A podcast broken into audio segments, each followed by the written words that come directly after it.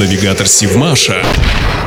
Здравствуйте! В эфире «Севмаш» и рубрика «День в истории» с Еленой Никулиной. двадцать первого марта две тысячи девятого года газета «Северный рабочий» писала: на территории Северодвинска находится сорок три памятника, пятьдесят одна мемориальная доска. По классификации памятники разделяются на семнадцать исторических, пять археологических, десять архитектурных и одиннадцать памятников искусств.